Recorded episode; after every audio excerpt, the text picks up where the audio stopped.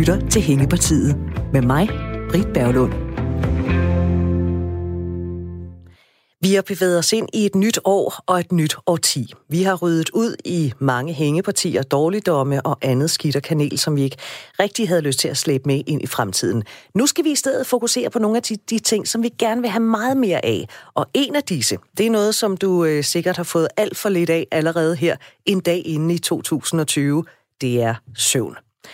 Hvis du har været medlem af Hængepartiet siden vi begyndte, så har du måske lagt mærke til, at min kollega Nikolaj Damgaard, der er vært på programmet Alt den Sundhed, han sagde, at han mener, at et af de største hængepartier fra 2019 netop er søvnen. Vi bruger alle sammen cirka en tredjedel af vores liv på at sove, men jeg tror, at det er de færreste af os, der tænker særlig meget over søvn, hvor meget vi får, hvor god den er – det er ligesom bare en uundgåelig del af livet, som nærmest bare sker af sig selv. Men den er vigtig, og derfor så skal vi forsøge at få meget mere af den.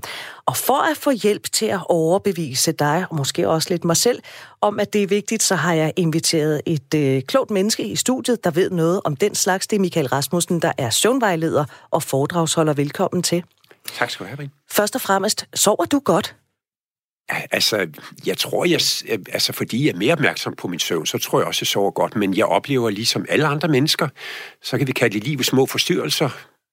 Det kan være lidt stress, det kan være, oh, kan jeg nu nå det til tide, ikke også? Så kan det selvfølgelig også godt påvirke min søvn. Så indimellem, så sover jeg også lidt dårligt. Har du et godt sovehjerte? Altså, jeg tror, jeg er øh, blæst med et godt sovehjerte. Ja, jeg har fået nogle gode gener, tror jeg, fra min mor. Altså, fordi det er faktisk lidt interessant, at det er ofte genetisk betinget, det her med at have et godt sovehjerte. Så nogle af os er født med et godt sovehjerte. Nogle af os kan jo sove 5 cm, før vi rammer hovedpuden. Hvor andre, øh, de skal kæmpe lidt mere med den søvn, ikke også? Og det har rigtig meget at gøre med genetik også. Så sovehjerte, det er ikke bare et ord, det er en ting? Det er faktisk en ting, ja. Hvorfor er søvn så vigtig? Lad os bare få den på bordet med det samme. Jamen, søvn er vigtig for at, øh, nummer et, for at din hjerne kan fungere. Altså ved mindre søvn, så fungerer din hjerne dårligt, øh, dårligere. Det vil sige både dit humør, øh, din kognitiv formåenhed, din koncentration, din fokus, din læringsevne osv. Men lige så vigtigt for vores krop, for de sker rigtig mange restitutionsprocesser under søvnen, som er forudsætning for, at øh, du kan køre med klatten næste dag. Hvad er det, kroppen bruger søvnen til? Kroppen bruger øh, først og fremmest søvn til, at vi skal frigive væksthormoner. Hjernen skal vaskes ren så, øh, og i øvrigt tømmes for en masse viden, så der er plads til næste dags. Øh, og det er lige så vigtigt for vores hjertekarsystem, for det bliver motioneret under søvnen. Øh, det, men det er så sandelig øh, rigtig, rigtig vigtigt for vores humør også, øh, vores immunforsvar. Øh, så der er rigtig, rigtig mange ting. Og det, der er lidt interessant i det her, det er jo, at søvnforskningen kommer jo stort set ud på daglig basis med ny viden, som siger, at den her søvn, den er da godt nok vigtig. Og den forskning, det er noget, der er sket inden for de seneste 5-10 år, som alle sammen siger, øh, at søvn er den prisme, hvor igennem det hele det skinner. Så vi skal alle sammen blive en lille smule bedre til at tage vare på den her søvn. Vi skal være god ved søvnen, så er søvnen også god ved dig. Og når vi taler søvn, det her det er muligt, det kan kategoriseres som et dumt spørgsmål, fordi vi er jo alle sammen forskellige. Men hvis vi siger sådan gennemsnitligt, hvor mange timer søvn bør man have i døgnet? Anbefalingerne for voksne mennesker, det vil sige øh, over 20-22 år, det er i stedet mellem 7 og 9 timer. Øh, og det er ikke smart at gå under 7 timer. Øh, der er faktisk ikke fundet det menneske endnu, der kan klare sig med mindre end 7 timers søvn. Lidt apropos, så er der faktisk en amerikansk søvnprofessor, der har udlovet en dusør, hvis man kan komme med et menneske, som kan klare sig med under 7 timers søvn. Og det menneske er ikke fundet endnu. Og det kan han jo selvfølgelig sige, fordi han lige skal låne det her menneske en uge 14 dage, øh, og så lade vedkommende sove under 7 timer, og så over 7 timer, og så måle på præstationsniveauet. Øh, og der er endnu ikke fundet det menneske, som kan præstere bedre under 7 timer søvn end over 7 timer søvn. Men der er jo mennesker, der siger, nej, men jeg, jeg, er sådan en, jeg har aldrig rigtig haft brug for søvn. Jeg sover sådan en 5-6 timer hver nat. Det er rigeligt for mig. De tager fejl, eller hvad? Ja, det kan jeg love dig for. Altså, det, vi snakker om promiller, som kan klare sig med mindre end det. Altså, enkelte kan klare sig med 6, mellem 6 og 7 timer, men anbefalingen er over 7 timer. Så er det rigtigt, der er en genvariant, øh, hvor man faktisk kan klare sig med mindre, men så snakker vi om promiller af befolkningen. Så, så det, det holder ikke. Vi skal alle sammen meget gerne over 7 timer søvn. Hvor stolt af, af, af mig bliver du, når jeg fortæller dig, at jeg i nat fik lige under 6 timer søvn? Altså, der sker jo ikke noget ved, at vi en gang imellem får under det anbefalede mængde. Vel, det oplever vi alle sammen jævnligt. Men det er uhensigtsmæssigt at tillægge sig en livsstil, øh, hvor der er andre ting, der er vigtige i mit liv, for, på grund af mit arbejde, min familie, mit fritidsliv, og derfor nedprioriterer jeg søvnen. Øh, så øh, der skal ikke noget ved det en gang imellem, men man må ikke tillægge sig en livsstil, hvor man sover under 6 timer. Det er voldsomt forøget risici for diverse, både fysiske og psykiske sygdomme. Så man skal tage længden af søvnen seriøs. Hvad udgør ellers en god søvn? Altså længden, det er jo den, vi ofte er meget fokuseret på. Ikke også når man ved nu om søvn, og jeg skal have min 7, 8, 9 timer søvn. Men det, der er lige så vigtigt, det er kvalitetssøvnen. Øh, og det er ofte kvalitetssøvnen, vi går ned på i dag, øh, fordi vi har fået stillet så mange stimuli til rådighed for vores opmærksomhed. Øh, 97 procent af os sidder jo stort set og glor på en skærm, inden vi går i seng. Og det er vores søvnsystem faktisk ikke skabt til. Når man nu er søvnvejleder, øh, som du er, så er du vel næsten også på arbejde, når du sover. Øh, og tit så er det jo sådan med os mennesker, at vi kan være rigtig kloge på vores medmennesker og deres gøren og laden. Hvor meget, Michael Rasmussen, tænker du over din egen søvn? Jamen, den tænker jeg meget over. Øh, altså, i virkeligheden er det, jeg måske er allermest stolt over, det er, at mine to drenge øh, har jeg virkelig punket, øh, fordi den største gave, du kan give dit barn, kære forældre, det er faste ritualer, faste sengetider. Der findes ikke en større gave, man kan give sit barn, og vi ved, øh, at hvis barnet, skråstrej det unge menneske, allerede får det tidligt i livet, så tager det det med op i sin voksendom. Øh, så det, jeg måske allermest stolt af, det er, at jeg holdt fast lige indtil de blev 18 år øh, at de skal have det antal timer søvn, de har brug for, og så lave et godt fast ritual. Og det handler rigtig meget om fri for skærme og stimuli, som er søvnhæmmende, fyldt med søvnhæmmende aggregater det er uhensigtsmæssigt. Men hvad med de kampe, som der også er forældre, der må tage med deres børn? Fordi det er altså ikke særlig sjovt som barn at blive smidt i seng klokken 8, når man hellere vil være vågen til klokken 10. Nej, og det er jo også den kamp, rigtig mange forældre har. Øh, og det er rigtig svært som far eller mor at sige til sin 14, 15, 16-årige gut, inde og sige, nu skal du altså slukke for den computer, og nu skal du sørge for at få din seng. Så vil meldingen højst sandsynligt være til forældrene, jamen vil du melde mig ud af samfundet, mor eller far? Hvad vil du have, jeg skal gøre, hvis jeg ikke kan være sammen over nettet med mine venner eller kolleger, så det er rigtig, rigtig store kræfter, vi er op imod i det her samfund her. Men det ændrer ikke, øh, at vi bliver nødt til at blive mere opmærksom, både som samfund, som institution, som familie, som individ, i forhold til det her med søvn, for det er hammerende vigtigt. Så er der alle de, og der er efterhånden en rigtig øh, stor del af de voksne mennesker, der har et arbejde med skiftende arbejdstider. Ja. Hvad gør man i den forbindelse? Hvis ja. man arbejder i treholdsskift, ja. det må altså, være lidt en udfordring. Jamen, det er en voldsom udfordring, og øh, altså, der er jo masser af undersøgelser, der siger, at, at går du i en usynkronitet med din døgnrytme, fordi du skal flytte om på den hele tiden, på grund af skiftende arbejdstider, så har man voldsomt større risici for diverse livsstilssygdomme. Og det er derfor, det er vigtigt for folk, der har skifteholdsarbejde, at de læner sig op, at de får noget viden omkring de lægefaglige anbefalinger i forhold til skifteholdsarbejde. Og det gælder både i forhold til natarbejde, aftenarbejde osv. Der er nogle rigtig gode anbefalinger, øh, som er et must, at de både skal have en vidensmæssig tilegnelse i forhold til det. Øh, og så er der jo også et krav om, at de har, hvis man har natarbejde, at man i hvert fald hver anden eller tredje år skal til en lægeundersøgelse. Men der er rigtig mange, der ikke får den viden, øh, og det er uhensigtsmæssigt. Du lytter til Hængepartiet her på Radio 4. Jeg har besøg af Michael Rasmussen, der er søvnvejleder. Michael, nu skal vi bevæge os ind på øh, den forlængede hånd, som vi har. Du har allerede været inde på den der skærm, hvis vi taler om mobilen og måske i virkeligheden også tablets. Hvilken indvirkning har mobilen og tablets på vores søvn? Det har en voldsom negativ indvirkning på vores søvn. Men øh, hvorfor? Ja, altså der, der er flere ting i den. Den ene del, det er, øh, at de her skærme, de udsender det der her blå LED-lys. Og blå lys, det går ind og påvirker vores døgnrytme. Blå lys, det er det, der ligger øh, i den skarpe lys om morgenen og i løbet af dagen. Det er det, der aktiverer vores nervesystem, og det nedsætter det søvndysende hormon, det her melatonin. Så derfor er det vigtigt. Det ved vi fra masser af undersøgelser, at det er en god idé en time, inden du går i seng og gør dig fri af de her skærme. Der er undersøgelser, der viser, at sidder du med en, et søvnhæmmeraggregat 45-50 cm foran dine øjne, indtil du går i seng, så nedsætter det det her voldsomme vigtige søvndysende hormon, det her melatonin, væksthormon, med mellem 25-35 procent. Tænder du din smartphone om natten, som jo i øvrigt rigtig mange unge mennesker gør. Måske lige for at tjekke, hvad klokken er, eller nå ja, jeg kan jo lige se en YouTube-video, eller jeg kan lige gå på Facebook og se, hvilket lorteliv jeg har. Øh, så ved vi, øh, at øh, så får du en frygtelig masse blå lys ind i dine øjne, selvom du har sat det på night shift. Og det aktiverer dit nervesystem, det nedsætter udskillelsen af melatonin. Så, så det er en todel del, det her. Det er både, at det nedsætter et vigtigt søvnhormon, men det er også interaktionen med det her medie, øh, som faktisk aktiverer dit øh, nervesystem på en uhensigtsmæssig måde i forhold til at initiere søvnen. Og nu nævner du selv night shift. Det er jo noget, som rigtig mange mobiler og også mm. tablets kan, men det hjælper ikke. Nej, jo, det, altså, der er ingen tvivl om, det er en rigtig god idé at gøre det, øh, for det nedsætter det blå lys. Ingen tvivl om det, men det er ikke nok. Altså, prøv at tænde din smartphone, selvom det er på night shift inde i dit mørklagte soveværelse, så vil du stadigvæk se, at dit hoved er øh, smækfyldt med lys.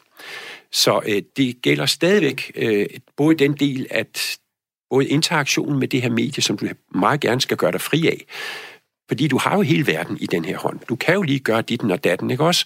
Øh, og det er altså uanset for vores nervesystem på den måde, øh, at initiere søvn, altså det her med at falde i søvn med lidt for højt gang i vores nervesystem, det vi kalder arousal-niveau i hjernen, den bliver faktisk lidt for højt, når du sidder med de her gagater. Og det kan godt påvirke din indsovning og din kvalitetssøvn. Dengang jeg voksede op i 70'erne og 80'erne, der var der ikke noget, der hed mobiltelefoner.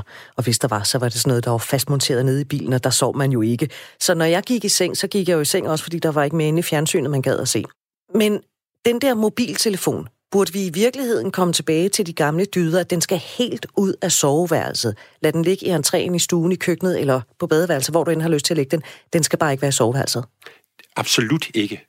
Altså, det kan godt være, at du kan bruge den som et vækkeur, men den skal ligge så langt væk, så du ikke kan nå den, så du ikke fristes i løbet af natten øh, til at tage den her.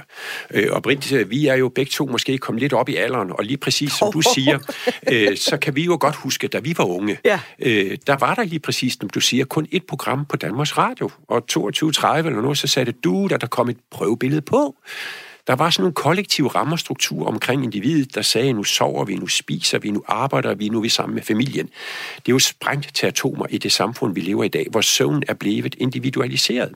Øh, og det her, det er bare noget, der rykker længere og længere ned i alderen, øh, hvor man på grund af alle disse aggregater, både nedprioriterer søvn, men også udsætter sig selv for nogle af de her ting her. Og det skal vi altså blive mere opmærksom på for at få den her vigtige søvn her. Og specielt de unge bliver ramt i øjeblikket. Altså det, man kan mærke, at det er dem, det nu går ud over. Det er nogle voldsomme tal, og det er nogle tal, vi kan se lidt interessant. Øh, Sverige har blandt andet mål på det her gennem mange år, og man kan se, at i starten af nullerne, der rykker det længere og længere ned i alderen. Øh, og i dag snakker vi jo om, at næsten halvdelen af de unge danske kvinder og mænd ofte ikke føler sig frisk og veludvilt. Ofte sidder i uddannelsesinstitutioner, hvor de har nedsat deres kognitive kapacitet, deres koncentration, deres læringsevne, de dagdrømmer, de fader ind og ud, øh, og det er en konsekvens af, at de får for lidt og for dårlig søvn. Hvis nu vi lader mobilen ligge uden for soveværelset, der er vi også nogen, der er så gammeldags, vi har fjernsyn i soveværelset. Ja, det er slut fra i dag. Ja, det kan jeg så forstå der. Jeg gider ikke engang stille mit spørgsmål så, men det må man heller ikke. Så får man også en dårlig søvn. Altså, den ideelle situation, det er selvfølgelig, at du går ind i et soveværelse, der er fri for stimuli. Øh, der skal ikke være noget, der kan aktivere dit nervesystem. Der skal bare være en state-of-the-art-seng, der skal være stille, roligt, mørkt, lidt køligere. Øh, en seng, som bare behager dit nervesystem. Øh, og det kan vi grine lidt af, men det er faktisk lidt vigtigt for din kvalitetssøvn. Så få ryddet ud i det her soveværelse. Det er et vigtigt rum, som du bruger cirka 27 år af dit liv i, øh, og det skal altså være et state-of-the-art-rum. Så det med også at bruge soveværelset som en form for pulterkammer, det må man heller ikke mere? Nej. Ja, men øhm, så ved jeg da, hvad jeg skal bruge de første dage af det nye år på. Nå, Michael, jeg har hørt, at øh, det blandt andet er vaner, som skal til for at få en god nats søvn. Hvad er de gode vaner i forbindelse med, at man øh, indleder sit 9 timers rit på puden? Altså det allervigtigste selvfølgelig, det er, at du prioriterer din søvn. Altså stress og søvnproblematikker hænger sammen som ærtehalm.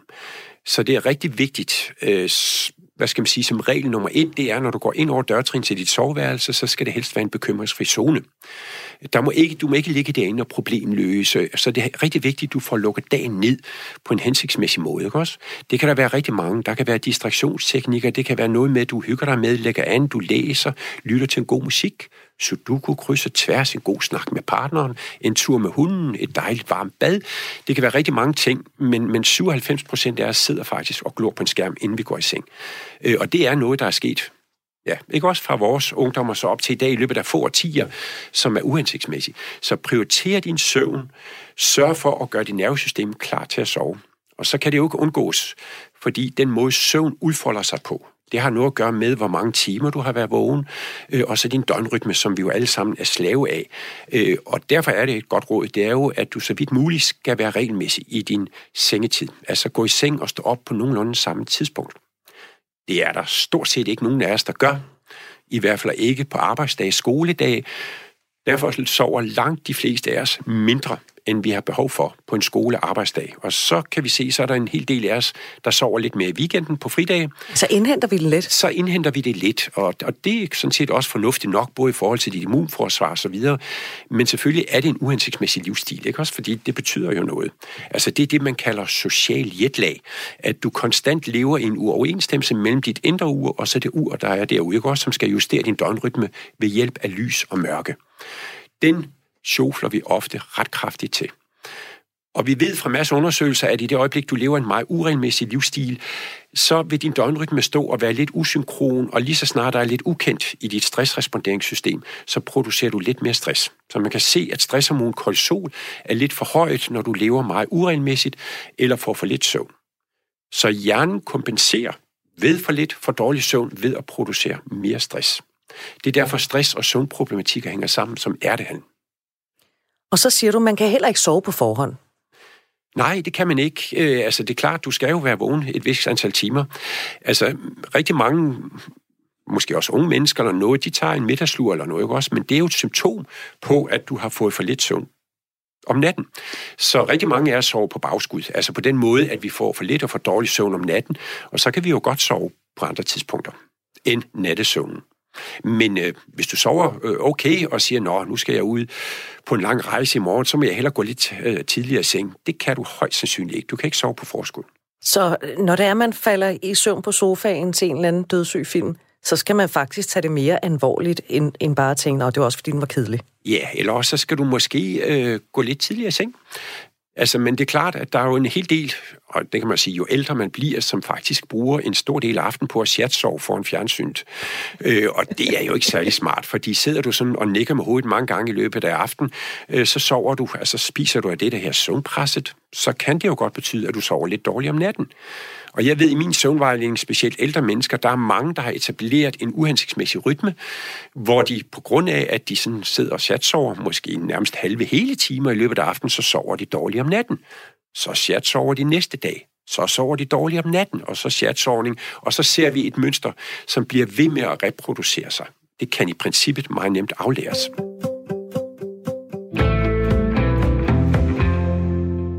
Det her med søvn, det er altså uden tvivl en meget vigtig ting, og det er vigtigt, at vi tager det alvorligt. Man kan jo godt opleve, når man sover, at man vågner, måske fordi man har nogle bekymringer, eller man er meget travlt på sit arbejde, eller noget andet. Hvad gør man i det øjeblik? Lad os sige, at man vågner midt om natten, så kan man, ej, det bare, kan jeg ikke falde i søvn igen. Mm. Hvad, hvad er det bedste råd der? Hvordan kan man lige håndtere den situation? Altså det vigtigste, det er, at du ikke bliver bekymret. Altså bliver du bekymret og skaber en tankerække, der her, ej, det bliver en rigtig møgdag i morgen, hvis jeg ikke snart falder i søvn. Ja, for nu skal jeg op om tre timer. For nu skal jeg op om tre timer, ikke også? Det er lige præcis det, der aktiverer dit stressresponderingssystem. Så det er vigtigt at sige til dig selv, at vi vågner alle sammen mange gange om natten. Øh, vi vågner typisk fra et søvnstadie til et andet søvnstadie. Ofte meget kortvarigt, så vi faktisk ikke kan huske det. Men typisk i forbindelse med stress, andre ting, bekymringer frustrationer, der ligger, så kan man se, at de her opvågningsperioder, de kan blive lidt udvidet. Øh, og der kan man så skabe en bekymring, og der kan måske komme lidt tankemøller osv. Men det er vigtigt som nummer et at sige, det er helt normalt at vågne. Jeg skal nok falde i søvn igen.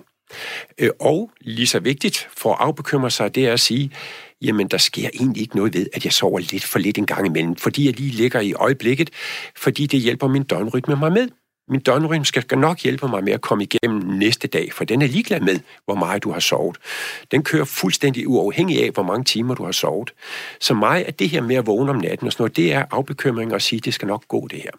Så kan man sige, at hvis det er sådan et mønster, der begynder at tegne sig, at du vågner stort set to, tre, fire gange om natten og har svært ved at falde i søvn, så er det nogle andre ting, vi skal have gang i så er det nok en god idé, at du måske begynder at træne dit nervesystem ved hjælp af din adfærd, og så sige, jamen jeg ligger ikke ind i den her seng som en grillkylling i halve hele timer. Så skal jeg forlade mit, min dejlige seng, 10-15 minutter og lige gå lidt væk, fordi det får dit nervesystem til at slappe af. Altså du går væk fra den stimuli, som ligger i din seng, altså en association, at i den her seng, der kan jeg ikke sove. Øh, og det kan sagtens gå hen og blive det, man kalder en konditionering, det vil sige, at sengen bliver associeret som et skidt sted at være for mit nervesystem. Så, så det kører op i stedet for at falde til ro. Og der kan man ved hjælp af sin adfærd fjerne sig fra den her stimuli kortvarigt, og så gå i seng igen. Jeg har oplevet, når jeg har øh, er vågnet om natten og tænker, ah, nu kan jeg heller ikke sove igen, hvis jeg så til gengæld tager min dyne og lægger mig ind på sofaen, mm. så falder jeg i søvn. Ja, men det er jo fordi din seng er blevet et sted for dit nervesystem, som er, her kan jeg ikke sove, her kan jeg ligge og være vågen i lang tid. Det er derfor rigtig mange oplever, at de kan sove fint alle andre steder. På sofaer og alle mulige fine steder, men lige så snart de ligger sig i deres seng, så kører hele nervesystemet op. Man kan nærmest mærke på pulsen og hjerterytmen, at selvom jeg sidder nede foran fjernsyn, der hammerende træt, så rejser mig, og så ligger man i min seng, så kan jeg ikke falde i søvn. Øh, og der er det vigtigt, øh, at man kender nogle redskaber, metoder, handlemuligheder for at kunne komme ud af, så det her det ikke går hen og bliver et længerevarende problem. Er det svært at komme ud af? Ja, det er det, hvis der står på i længere tid. Altså det, der er jo interessant, når vi siger stress og søvnproblematik hænger sammen som, øh, som ærtehalm. Altså der er jo rigtig mange ting, der kan producere dårlig søvn selvfølgelig. Ikke også sov, krise, skil. Der er rigtig, rigtig mange ting. Men står det her på i længere tid, hvor du oplever to, tre, fire dage om ugen, at du har de her problematikker her, jamen så vil, som jeg sagde før, sengen blive associeret, associeret som et skidt sted at være. Og der er det vigtigt, som jeg sagde før, at du kan gøre de her ting, at du er opmærksom på, for ikke at blive. Fordi den udløsende faktor, det der skabte søvnproblematik, som kan være, give god mening, stress, alle mulige andre ting, som gør, at du har svært ved at initiere søvnen og vedligeholde søvnen. Det oplever vi alle sammen som lige ved små forstyrrelser en gang imellem. De fleste af os oplever, at der kommer overblik kontrol igen i nervesystemet. Vi sover fint. Men står det på i uger, mange måneder, så er det det vigtigt at kunne gøre noget. Det kan være, at jeg skal have noget hjælp til at komme ud af den her tilstand her, ikke også? Men det, der er interessant, det er jo, at den udløsende faktor, det der skabte søvnbesværet, det forsvinder jo ofte ret hurtigt. Men i forbindelse med, at denne udløsende faktor forsvinder, så begynder folk at tillægge sig noget adfærd, nogle vaner, nogle rutiner omkring deres søvn osv. De bliver bekymret, øh, og de bruger måske længere og længere tid i sengen. Det gør, at de måske sover lidt om eftermiddagen, fordi de ikke sover så godt om dagen.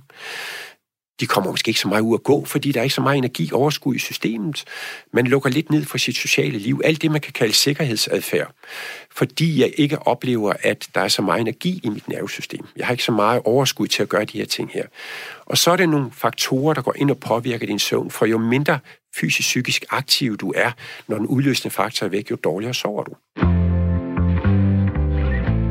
Jeg har besøg af Michael Rasmussen, der er søvnvejleder, og det har jeg, fordi at øh, søvn, manglende søvn, det er et hængeparti, som vi har døjet med i 2019, og som vi også slipper med os ind i 2020. Og vi vil gerne slå et slag for, at vi måske kan få en bedre søvn i løbet af det kommende år. Vi skal sørge for, at søvnen ikke bliver et hængeparti, som vi hiver frem igen, når det er den 1. januar 2021. Så en af forhindringerne, det er, at Michael Rasmussen, der er jo mange myter omkring søvn. Jeg synes, at vi skal lave en liste over nogle af de værste myter, som, øh, så det i hvert fald ikke kommer til at forstyrre vores nattesøvn her det kommende år. Ikke? Kan du lave en liste på fem myter, jeg kan da prøve, så kan ja. det være, at du kan hjælpe mig lidt, Britt. Ja. Øh, det kan også være, at du har nogle myter inde i de, ikke også? Jamen, altså, det kan man ikke altså, afvise. Det, jeg ofte hører derude, det er, øh, at øh, folk siger, Michael, er det rigtigt, at den bedste søvn, den ligger mellem 10 og 12 om aftenen? Ja, for det har vi jo hørt mange gange. Det har vi hørt rigtig mange gange. Øh, og det er egentlig et hængeparti helt tilbage fra landbrugssamfundet. Det går også, hvor man skulle op klokken 4 og malke køer. Så giver det jo god mening, at du ligger i sengen mellem 10 og 12. Men, men det, der er det, altså man siger, den måde søvn udfolder sig på, det er, at vi skal jo igennem nogle forskellige stadier. Vi skal igennem noget af det her dyb søvn, vi skal igennem remsøvn. Der er forskellige stadier, du skal igennem i løbet af natten. Øh, og hjernen er i princippet ligeglad øh, med, øh, hvornår du går i seng. Altså hvis du skal op klokken 9, fordi det har du mulighed for, på grund af at arbejder først starter lidt senere, jamen så er der der ikke noget problem i at først gå i seng klokken 1, øh, så vil du også få den dybe søvn øh, på det her tidspunkt her. Men det er vigtigt, at, som jeg vi sagde før, det er, at det er en regelmæssighed. Hvis regelmæssigheden er til stede, så skal søvnen nok udfolde sig og få de søvnstadier, den har brug for. Så den her gode søvn, man får mellem 22 og midnat, den kan lige så vel ligge mellem klokken 2 og klokken 4 om morgenen? Ja. Altså, det, det har ikke noget på sig. Nej. Man skal ikke tvinge sig selv i seng kl. 21.30, fordi Nej, jeg skal, skal jo nå det inden kl. Altså, 22. Du skal bare sørge for at prioritere at få søvnen 7, 8, 9 timer søvn øh, i en regelmæssig rytme. Så skal det nok komme af sig selv. Hvilke andre myter bliver du mødt med? Altså, øh, den kender vi alle sammen. Jeg kan da sove, når jeg bliver gammel. Ja, det er også en god ja. Hvem har ikke sagt det? Hvem har ikke sagt det, ikke også? Altså, jeg synes, det er interessant. Nu har jeg beskæftiget mig og undervist mig i det her i mange år. Og da jeg startede for mange år siden, øh, der var det faktisk helt normalt. Man gik rundt på direktionsgangene og sagde, jeg kan da nøjes med fire timer søvn, øh, fordi så kan jeg da præstere mere og være sammen med familien osv. Ikke også? Det er der stort set ikke nogen, der gør mere. De ved godt, hvor vigtig søvn er på daglig basis. Så, så den myte, den skal afliges med det samme. Det er vigtigt, øh, både for din daglige velbefindende, for hvordan din hjerne fungerer, din krop bliver restaureret, det er på daglig basis, at du får det antal timer søvn, du har brug for. Så vi kan ikke udskyde søvn, til vi bliver gamle. Og lad os lige hænge fast, øh, øh, holde fast i det her med at blive ældre, fordi er det en myte, at ældre mennesker, de har brug for langt mindre søvn end sådan nogle friske, sprøde typer, som du og jeg. Ja, lidt. Altså, men det er rigtigt, man kan se statistisk, når man måler på det her på tusindvis af mennesker, så kan man se, at omkring pensionsalderen, 65-årsalderen, så er der faktisk mange, der går lidt ned øh, i længde. Men, men det er statistik. Altså, der er ikke noget, man skal sige, biologisk, der skulle sige, at du skulle sove mindre på den her måde. Så, så det er også en myte, at man har brug. Men det, der er vigtigt i forståelsen af søvn og alder, det er, at jo ældre du bliver, jo dårligere bliver din evne til at sove. Øh, og der er rigtig mange ældre mennesker, der problematiserer noget, som ikke skal problematiseres. Altså, øh, der er, altså det, der her den dybe søvn, som typisk fylder mellem 20 og 25 procent hos en ung mand, den vil blive mindre og mindre med alderen. Øh, og det er allerede, det starter allerede omkring 40-50 års alderen med at gå ned ad bakke, altså nedsættelse af den dybe søvn. Så den bliver nedsat kraftigt. Altså sådan en ældre herre som mig på par 60, jeg skal være heldig, hvis jeg får 7, 8, 9 procent dyb søvn, hvor en ung mand får mellem 20 og 25 procent dyb søvn. Så evnen, altså det her med den oplevelse af, at man får en dejlig genopfriskende søvn, den bliver altså dårligere med alderen. Og så er det også lige så vigtigt i forståelsen af, jo ældre du bliver, jo mindre melatoninudskillelse får du også. Og lige så vigtigt, det der her søvneffektiviteten. Altså den tid, du sover, når du ligger i sengen, den bliver også typisk nedsat, jo ældre du bliver. Det vil sige, det er helt normalt at vågne to, tre, fire gange om natten, måske skal op og tisse et par gange, øh, og gå i seng igen og falde i søvn efter et kvarter 20 minutter. Så det er også meget, meget vigtigt en forståelse i, at man skal have en realistisk forståelse for, hvad kan jeg forvente af min søvn? For der er rigtig mange, der bliver bekymret over noget, som man kan sige, jamen det ligger inden for normalbilledet, og du kan ikke forvente mere i forhold til din alder. Så man skal fagne de der pauser, man lige tager fra søvnen i løbet af natten, fordi man skal ud på et lille hus, skal man fagne lidt med kærlighed? Ja, Sig bare, altså, det, det er sådan, synes, det er. Jeg synes, det der er rigtig interessant, det er jo, at man ved, at, at øh, igennem tusind, tusind, tusindvis af år. Altså det kan man gøre i virkeligheden ved at gå helt tilbage til skrifterne fra Aristoteles. I øvrigt også, hvis du putter folk ind i en grotte en måned og lader dem selv bestemme, hvornår de vil sove, hvornår de vil spise, hvornår de vil have lys, så deler faktisk øh, langt de fleste deres søvn op i det, der man kalder en bifasisk søvn, en todelt søvn. Øh, og det er faktisk den måde, vi har sovet igennem tusind, tusindvis af år, hvor man vågner midt på natten, er typisk vågen i en time til halvanden. Og hvad lavede man før man, og det var før man opfandt det elektriske lys, går, hvor man, kan, hvor man ikke kunne udsætte sig øh, for kunstig lys. Øh, der var man typisk vågen halvanden til to timer midt på natten. Og det var her, man elskede, man bad, man reflekterede. Og det er faktisk et rigtig fedt tidspunkt for vores nervesystem at være vågen på, fordi der kommer du ud af den anden eller tredje søvnstadie, det er, at du kommer ud i en drømmesøvn, hvor hjernen har bearbejdet dagens indtryk, lavet terapi osv. Det er her, at vi er helt ned i alfarytmer. Det er faktisk her, de første største erkendelser er sket igennem tiden, øh, fordi det her hjernen har bearbejdet nogle af de ting, der fylder derinde, øh, og så kan der komme en ny spændende erkendelse.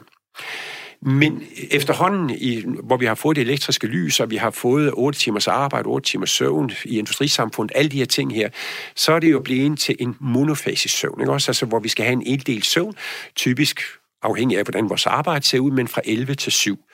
Øh, men søvnen altså den kulturelle norm, der ligger i vores samfund, at vi helst skal sove mellem kl. 11 og 7, den har sandelig set ud øh, meget anderledes til andre tider. I øvrigt også i forskellige kulturer kan man også se, hvor forskelligt de sover. Men når det er sagt, så er det da selvfølgelig rigtigt, at vores øh, altså nervesystem er skabt til at sove i mørke og være vågen i lys. Men der er ingen problemer i at opdele søvn, hvis man vil det. Altså hvis du er pensionist, øh, og du tænker, at nu vil jeg da gerne have en middagssøvn, øh, jamen så er det fint, du skal bare gøre det hver dag og så måske nøjes med at ligge 6 timer i sengen højst, ikke også? Så giver det god mening. Der er jo nogen, der tager sådan nogle øh, melatonin-tilskud. Ja. Er det en myte, at det virker? Altså, der er ikke noget evidens for, at øh, melatoninindtagelse, det hjælper for søvnbesvær. Der er nogen, der bruger melatonin, øh, når de flyver på tværs af tidszoner. Altså, der kan det godt give mening. Der er også nogle gode, øh, øh hvad skal man sige, evidensbaserede undersøgelser, der viser, at, at det også kan hjælpe på ADHD. Men det her med at gå ud og købe melatonin i håndkøbsmedicin og sådan noget, tro, det hjælper, lad være med det. Der er jo rigtig mange undersøgelser, der viser, øh, at det, man køber på nettet, det er ofte øh, voldsomt meget mere melatonin, end det, der anbefales. Så det er ikke en måde, du kan håndtere dine søvnproblematikker med der må man se indad og have lidt ja, selvindsigt. præcis. Der er en ting, vi skal have slået fast, og det er, at det er vigtigt, at man tager sig selv seriøst, og man lige kigger indad og kigger sig selv dybt i øjnene og siger, får jeg den søvn, jeg skal have?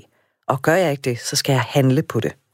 Præcis. Og det, der er rigtig vigtigt i forståelsen af det her, det er, at hvis søvn ikke fungerer, og du ikke får nok af det, så er der ikke noget andet, der fungerer i dit liv. Altså det, der er lavet, er lavet rigtig mange undersøgelser på, viser, at hvis øh, du får for lidt søvn, jamen så har du ikke energien overskuden til at gøre alle de andre gode ting for dit liv. Om det er at få motion, spise ordentligt osv., ikke også? Så søvn er i virkeligheden den prisme, hvor igennem det hele det skinner. Jeg synes, jeg lige vil nævne en lille spændende undersøgelse, jeg lige har læst. Der var to MIT-professorer, som øh, havde en hypotese for nogle øh, college-studerende, at øh, vi vil i tre måneder, for at forbedre deres eksamensnit, så vil vi lade dem gå igennem et fitnessprogram, altså hvor de øh, øh hvad hedder det, brugt mere deres krop øh, og øh, øget deres motion. Øh, Øh, og hypotesen var, øh, at det vil da selvfølgelig forbedre deres karakter i slutningen af det her semester her. Og så lavede de selvfølgelig en gruppe, hvor de lavede det her, og så en gruppe uden, altså en, en øh, prøvegruppe ved siden af. Øh, efter tre måneder, så viste det sig faktisk, at nej, der er ikke noget, vi kan se ved en øget motion, at det forbedrer din præstation. Men hov, vi kan se, at dem, der sover nok og godt nok, de forbedrer deres præstation. Så de måtte fuldstændig lave om på deres hypotese i forhold til det her. Det var en tilfældig. Og det er sådan nogle undersøgelser, der kommer ud hver evig eneste dag, som siger, det her det er altså vigtigt med søvnen. Siger du til mig, at det her skal gøre, i stedet for at gå ned på et åndssvagt løbebånd, så skal jeg gå i seng i stedet for? Altså det, jeg siger, det er, at hvis du ikke sover nok, så vil du ikke sørge for at røre dig som det, du har behov for. Så sover du ordentligt, så kan vi også se, at der er en højere fysisk aktivitet. Vi skal også lige runde noget til aller, aller sidst, nemlig som øh, du fortalte, at i USA, nu er USA jo ikke Danmark, og Danmark er slet ikke USA, men der er man simpelthen begyndt at belønne nogen for at sove nok. Hvad går det ud på? Jamen, det går jo ud på, øh, altså, det får vi forhåbentlig aldrig i Danmark, men der er amerikanske forsikringsselskaber, der betaler deres medarbejdere omkring 200 kroner mere om dagen, hvis de kan bevise, når de kommer på arbejde næste dag, at de har sovet mere end syv timer. Og det gør de jo selvfølgelig, de her arbejdsgiver, fordi de ved, øh, at hvis medarbejderen har sovet nok og godt nok, så er de voldsomt meget mere effektive og mere produktive. Kan det betale sig at tracke sin søvn, når man sover med et ur hvor man så dagen efter ligesom kan se, når, hvordan har jeg sovet? Hvor meget har jeg bevæget mig? Altså min anbefaling for folk, der har søvnbesvær, lad være. Det er et kæmpe marked, det her. Det er uh, sleep accessories er noget, et milliardindustri, og folk går ud og køber de mest mystiske ting for at kontrollere deres søvn. Uh, og det er uhensigtsmæssigt. Søvn skal udfolde sig naturligt, uh, og jo mere du prøver på at kontrollere din søvn ved at købe uger, og hvad ved jeg, jo dårligere fungerer faktisk din søvn. Der er kommet en ny søvnsygdom, det her ortosomnia, som direkte oversat betyder korrekt søvn. At vi kan se, at folk, der har søvnbesvær, de prøver på at kontrollere, og du kan ikke kontrollere din søvn. Det er noget, der skal udfolde sig naturligt. Ved, at du har været vågen det antal timer, en døgnrytme, der er synkroniseret, dit nervesystem er klar til at sove. Og det skal vi alle sammen blive en lille smule bedre til. Michael Rasmussen, søvnvejleder og foredragsholder. Tak fordi du kom og fortalte om søvn, og så håber jeg, at du får et godt søvn i 2020. Tak skal du have, og sov godt.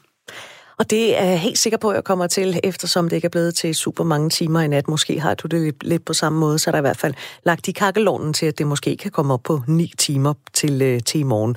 Udover de råd, som øh, søvnvejleder Michael Rasmussen kom med her, så er der kommet øh, et par stykker på sms, der står, udover at smide skærmene ud af soveværelset, og skærmene, det er altså både fjernsyn, det er tablets og også mobiler, så står der i sms'en, så er der lige et par gode råd. Sæt øh, lystætte gardiner op, og et par grader lavere temperatur i soveværelset. Tak for den også.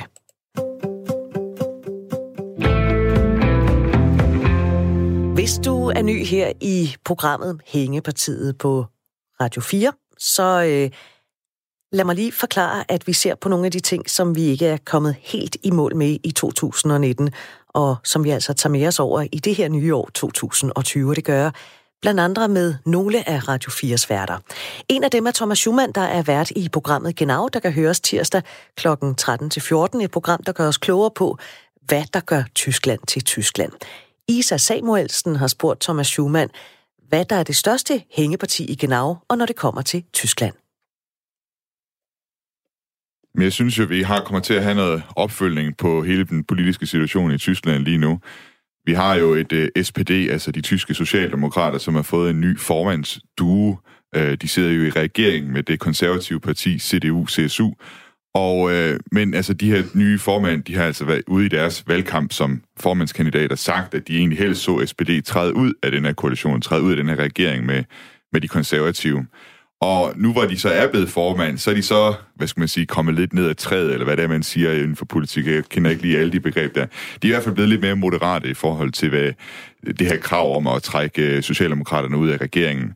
Øh, men så har de så sagt, de vil gerne øh, genforhandle regeringsgrundlaget med, med de konservative. Men der er de konservative så sagt, der, vi har et regeringsgrundlag, der er ikke noget, der behøves at forhandles.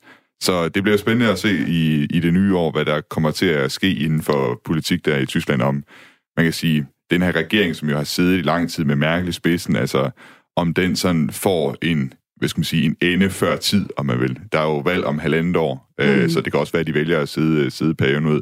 Men altså, hvis der virkelig er pres øh, ned fra de bagerste rækker eller i venstrefløjen i Socialdemokratiet, øh, så kan det også være, at de vælger at, at sige, nu, nu, nu stopper vi med at understøtte den her regering. Så du siger, der er valg om halvandet år, så i princippet kan det også godt være et hængeparti, faktisk, når vi går ud af 2020. Altså, der er i hvert fald noget uklarhed om, om situationen i, i regeringen uh, lige nu, og det er, det er lidt som om, at der bliver trukket lidt op til valgkamp allerede nu, ikke? Altså med uh, både den nye formandsstue i øh, uh, SPD, men så også, at Øh, de konservative har faktisk også fået en ny formand. Altså, jeg tror, de fleste i Danmark, de kender godt Angela Merkel som den tyske kansler, ikke? Altså, den konservative kansler her, ikke? Øh, men det, det er jo faktisk ikke hende, der styrer partiet lige nu. Det er en, der hedder Annegret Kramp-Karrenbauer. Øh, hun er hun forholdsvis skal, ny, ikke? Ja, hun er forholdsvis ja. ny, og hun skal jo køre sig stilling i forhold til at være den, der kan fremover kan være kanslerkandidaten øh, for det konservative, og der er hun jo ret, hvad skal man sige, ret nyt blad i, øh, i det konservative øh, parti. Mm. Hvad er det, der sker altså for dem, der ikke er eksperter i tysk politik? Hvad er det for nogle strømninger, altså, der er lige nu det, dernede? helt, det helt store, det er jo, at de store partier, de mister, de bløder som en vælger, og det er særligt Socialdemokraterne, som faktisk har tabt rigtig mange vælgere ved de sidste mange valg. Det er øh, nogle andre politiske partier, som er gode til at mobilisere vælgerne. Det er partier som de grønne, altså hele den grønne dagsorden øh, med klimaforandringer og sådan noget. Det, det, er det, det bliver de, hvad skal man sige, virkelig kørt frem på i Tyskland. Og så er der Alternative for Deutschland, som jo, hvad skal man sige, over på højrefløjen, taler den her indvandringssag og meget, meget, øh, hvad skal man sige, skrabe i forhold til, hvad man er vant til i Tyskland øh, i forhold til at, at ville lukke landet af for, for indvandring. Og der er det som om, at de to store partier kan ikke rigtig finde ud af at være i den situation. De minder for meget om hinanden, og vælgerne har ikke rigtig, hvad skal man sige, der er ikke rigtig den der opbakning eller begejstring for, for de partier. Og det er det, det, største, altså det allermest udtalt for Socialdemokraterne. Mm. Så på nogen måde en lille smule lidt ligesom vi ser herhjemme måske virkelig, altså med emner ja, også, ikke? Ja, men det kunne man måske sige, nu ved jeg ikke, altså vi har jo sådan en socialdemokratisk øh, regering herhjemme, ikke? Med, mm øh, altså en, en mindretalsregering også, ikke? Øh, som, altså, som jo, jo klarer sig nogenlunde, så vidt jeg ved, ikke? Altså, så meget følger jeg heller ikke med i, i dansk politik, må jeg indrømme, ikke? Men altså, det er, en, det er en noget større krise, de oplever der, øh, de, de store partier. Det er, lidt, det er lidt uvandt i tysk politik. Man kan også sige, tysk politik er jo meget sådan centreret om, om stabilitet. Det er sådan en arv, man har med sig fra Weimar-republiken, altså fra den tid, der gik forud for 2. verdenskrig, at man, så, man ser på Weimar-republiken som den her meget ustabile periode i tysk historie, hvor der var mange små partier indover og skiftende regeringer hele tiden, og det, det mener man, det, det ledte simpelthen vejen til, at øh, øh nazipartiet og Hitler kunne overtage magten. Så efter 2. verdenskrig, så har det været store partier, der har siddet alene på flertal og kørt, øh, kørt landet. Ikke? Altså man er meget, meget uvandt det der med mindretalsregeringer i Tyskland, øh, som vi ellers kender herhjemmefra. Det, det, øh, det er også derfor, man kan sige, det, det er jo med, med hele den regeringskonstellation, der er lige nu med SPD og CDU, ikke? så kan man sige, hvorfor smider, hvorfor siger CDU ikke bare, vi gider ikke arbejde med SPD, vi laver bare mindretalsregeringer, så finder vi vores flertal hen over midten, sådan som, som, altså, som man jo gør i Danmark. Ikke? Mm. Øh, men det, det er fuldstændig uvandt. Altså, det, det vil man ikke. Det, det ser man som, som lidt en trussel øh, mod, mod samfundet, måske, at, at, hvad skal man sige, at, at bringe landet i kaos på den måde. Ikke? Hvad hvis vi kan ud over politik? Hvad er der, hvad er der så af tyske hængepartier i den tyske kultur og den tyske samtale lige nu? Jamen, jeg synes jo, der er et uh, hængeparti også i forhold til uh, i forhold til sådan den højere ekstremisme, der er i, uh, i, i Tyskland. Uh, det er jo også noget, vi har, noget af det, vi har dækket i, på programmet. Altså, jeg, jeg blev selv lidt overrasket over faktisk, hvor meget der er sådan noget uh, af sådan nogle grupper, øh, høj, altså mere eller mindre højere ekstreme grupper i, i Tyskland. Altså nogle af dem, som jo virkelig tyr til vold, altså som er terrorister, ikke? Øh, og så andre, som, altså, som dyrker, hvad kan man sige, en kultur, der er meget, meget tæt op af, af, af nazismen. Øh, mm. Og så det er, jo, det er jo sådan et spektrum, kan man sige, ikke? Altså hvor, hvor langt ude er man på det. Men der synes jeg, der kan man godt sige i, i Tyskland, at, at jeg ved ikke om... Altså, de, de gør jo rigtig meget i forvejen. De har jo et såkaldt organ, der hedder Verfassungsschutz, som... Hvad betyder det på Ja, ja forfatningsbeskyttelse, mm. tror jeg, man kan kalde det. Ikke? Altså, det er, det er simpelthen et organ, der er inde og kigge på partier og foreninger og sådan noget, og så ser man på, hvad er det for nogle holdninger, de, øh, de, øh, de, de, øh, de har. Og hvis de har holdninger, som man mener er forfatningsstridige, altså for eksempel øh, går ind for, at man skal afskaffe demo, øh, demokratiet, eller at man skal forfølge bestemte befolkningsgrupper og sådan noget, så går man ind og forbyder dem og, og overvåger dem Øh, men altså, selvom man har det redskab, så, altså, så findes der de her øh, organisationer. Øh, det synes jeg, det ja. Men det er jo, det er jo hvad kan man sige, det er måske et hængeparti i virkeligheden, for, der er efterladt fra 2. verdenskrig. Mm. Men altså, det er, det er som noget, der, noget, der har ligget i Tyskland i lang tid, og man har måske været lidt blind øh, i forhold til at erkende, at det er så stort et problem. Ja. Er det noget, tror du, der bliver ved med at være, altså, bliver ved med at være et hængeparti i virkeligheden i den tyske? Jeg tror, det kommer til at fortsætte endnu, og man kan også sige, tyskerne har også øh, jo et lidt problematisk eller anstrengt forhold til det med at være national. Og nu er jeg jo, altså, jeg plejer at sige mig selv, jeg er pæredansk og har ikke noget problem med Dannebro og sådan noget, ikke? Men altså, nu, nu var jeg nede og optage juleprogrammet her øh, til, til, til vores juleudsendelse på Genau, og jeg stillede spørgsmålet, kunne man forestille sig, at der hang tyske flag på juletræet i Tyskland? Det kan man overhovedet ikke. Altså, der er jo igen med, med historien med, med 2. verdenskrig og med, med nazismen et, men det, det er sådan lidt betændt, det der med at være national. Og hvad kan man sige? Jeg kunne da håbe for tyskerne, at der kunne være et, en plads til at kunne være national og, og fejre det tyske, øh, uden at man skal skydes i skoene, at man øh, lige pludselig er tæt på at være nazist eller andet. Det tror jeg, det mangler på en eller anden måde. Jeg tror også, det er derfor, at der måske er mange, der, der flokkes om sådan et parti som AFD, fordi de, de undskylder ikke for at være nationale. Så kan man så mene alle mulige andre ting om, om deres politik i øvrigt. Hvad er AFD? At det er Alternative for ja, Deutschland, undskyld. Det... det, er, det er sådan det, det, det, det mest øh, højorienterede parti, og nogen vil mene, altså det er et fascistisk parti også. Det er der også blevet sagt om nogle af kandidaterne, blandt andet øh, Verfassungsschutz har været ude, øh, eller nogle, nogle dommer har været ude at sige, at, at øh, Bjørn Høgge, som er sådan en meget kontroversiel person, at han, det er okay at omtale ham som fascist. Mm. Hvis vi kigger sådan overordnet, hvad har så fyldt rigtig meget altså i samtalen i Tyskland de sidste år? Så hvad har vi, hvad har vi virkelig talt meget om? Og vi har jo talt meget om, om højere ekstremisme, men der har, der har været nogle, der har været nogle øh, begivenheder, som har gjort, at vi simpelthen ikke har kunne undgå at tale om det. Et mor på en, øh, en, en tysk politiker, og så ved det attentat, der var i Halle, øh, der blev skudt mod en synagoge, og der blev også dræbt nogle mennesker i den forbindelse.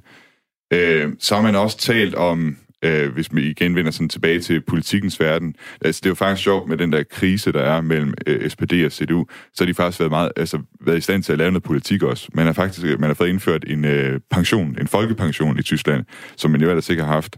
Øh, altså så der, der er også kommet nogle resultater på banen, og hvor man har kunne, uh, kunne møde hinanden. Øh, så det har også været et af, et af temaerne.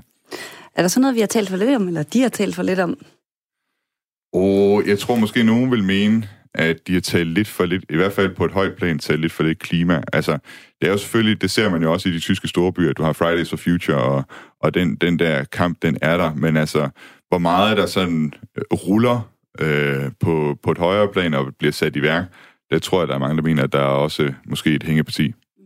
Og det er nok noget, der i virkeligheden kommer til at fylde os det næste år. Ja, man kan sige, at Tyskland er jo også i en særlig situation der. Altså, man har jo et, øh, et lidt andet mix, end vi kender herhjemme af, af energi. Ikke? Du har atomkraft og kulkraft, og så øh, vind selvfølgelig også, og sol nede i syden. Og du har det her, du har det her brunkul, som er sådan ekstra øh, forurenende, og som er et levn fra, hvad hedder det, jeg mener nok, det er et levn fra, fra DDR, øh, at man, man har mange af de der brunkulkraftværker. Og samtidig med, at man vil lave den der omstilling til grøn energi, så er man jo også ved at udfase kernekraft. Øh, det, det er noget svær balancegang at, at lave, kan man sige. Mm. Så de unge i Tyskland snakker, snakker de lige så meget klima, som de unge i Danmark er hjemme? Ja, det vil jeg sige. Mm. Altså, jeg vil sige måske endda mere. Jeg ved ikke, min opfattelse af tyske unge, det er, at de er noget mere politisk aktive end, end danske unge. Jeg synes altid, altså, hvor, hvor end jeg er kommet i, i Tyskland, så synes jeg altid, at de unge, jamen, de, er jo, de er jo veganer og går i genbrugstøj og sådan altså i en meget højere grad, end jeg synes, man, man møder det herhjemme. Det sagde Thomas Schumann, der altså er øh, vært i programmet Genau, der kan høres tirsdag kl. 13-14 her på Radio 4, og det gjorde han til Isa Samuelsen, som altså havde talt med ham. Og så kan vi nå et historisk hængeparti fra historiker altså Amdisen, altså noget, man har talt om i mange år, og som stadig er et hængeparti. Det er ikke sket.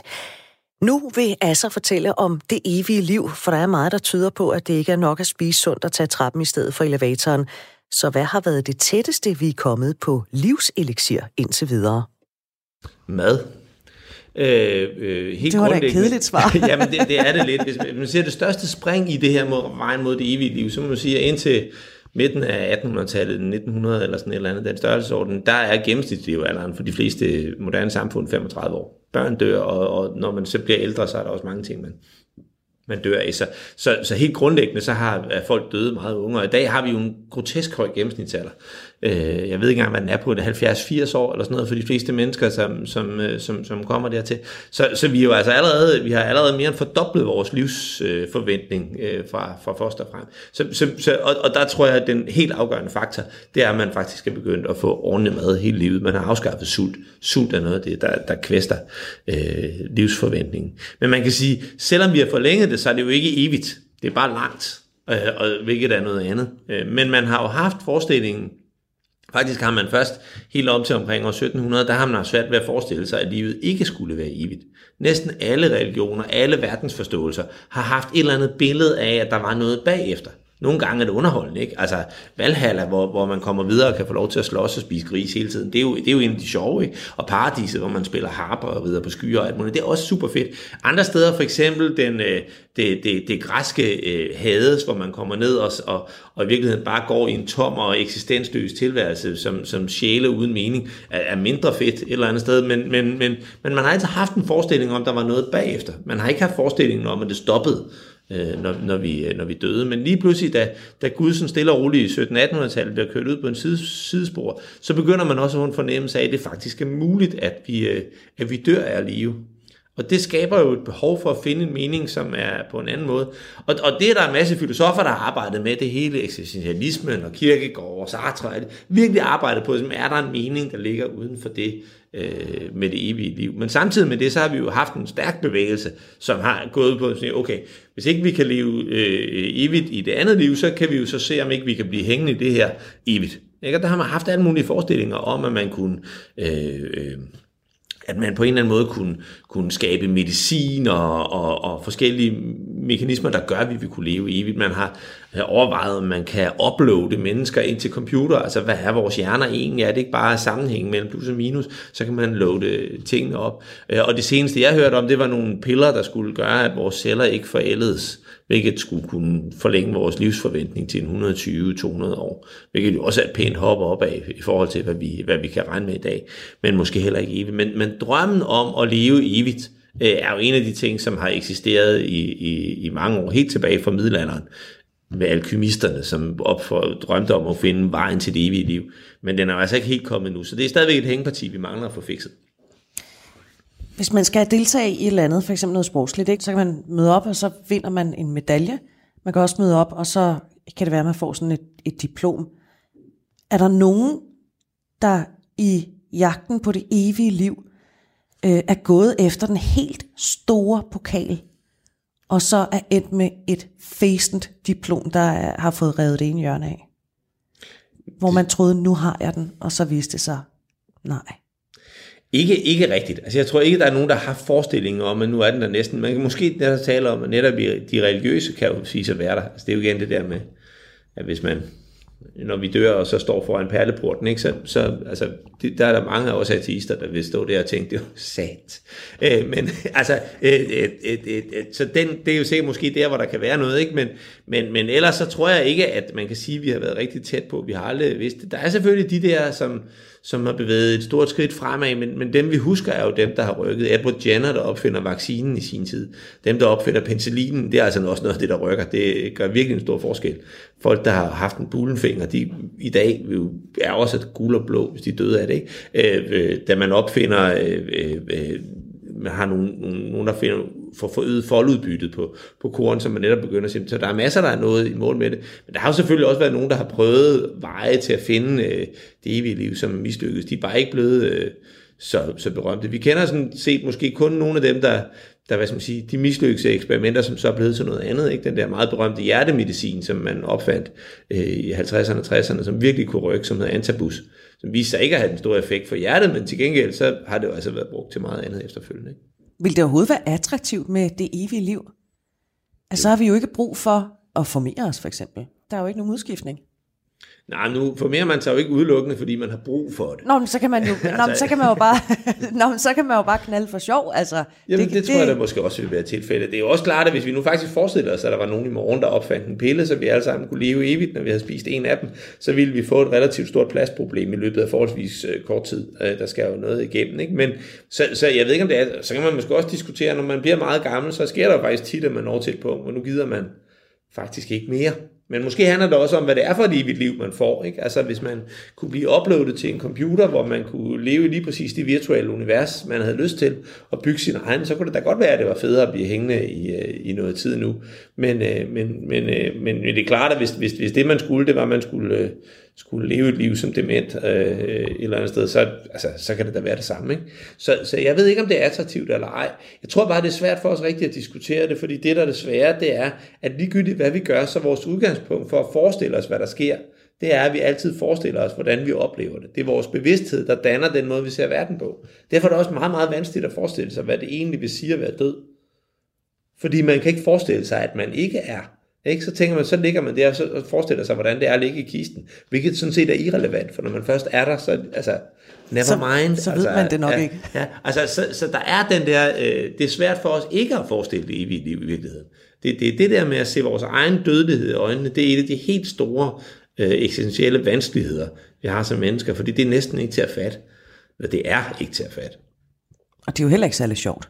Nej, altså, nogle gange kan det da godt være det. Altså, der er der arbejdsdage, hvor man tænker, nu kunne jeg rigtig godt tænke mig, hvis vi kunne lukke helt ned. Ikke? Så, så selvfølgelig er der da øh, øh, øh dage, hvor det måske kunne være attraktivt. Men, men, men, men jeg tror, at de fleste mennesker har den der refleksion over, om det nu også er besværet værd, når man oplever sorg eller tragedier, eller når man slider med tingene. Men, men, øh, men der er jo en grund til, at vi, at vi ligesom overlever. Øh, vi kunne jo komme af, hvis vi virkelig ville. Øh, og det er jo nok, fordi i den sidste ende, så er det umuligt at forstå, det er umuligt at se det sjove i, i ikke at være. Jeg forestiller mig også, hvis man ikke har et, et særligt sjovt liv, så kan det også være måske lidt travrigt at, med udsigten til, at sådan her skal jeg leve øh, for altid.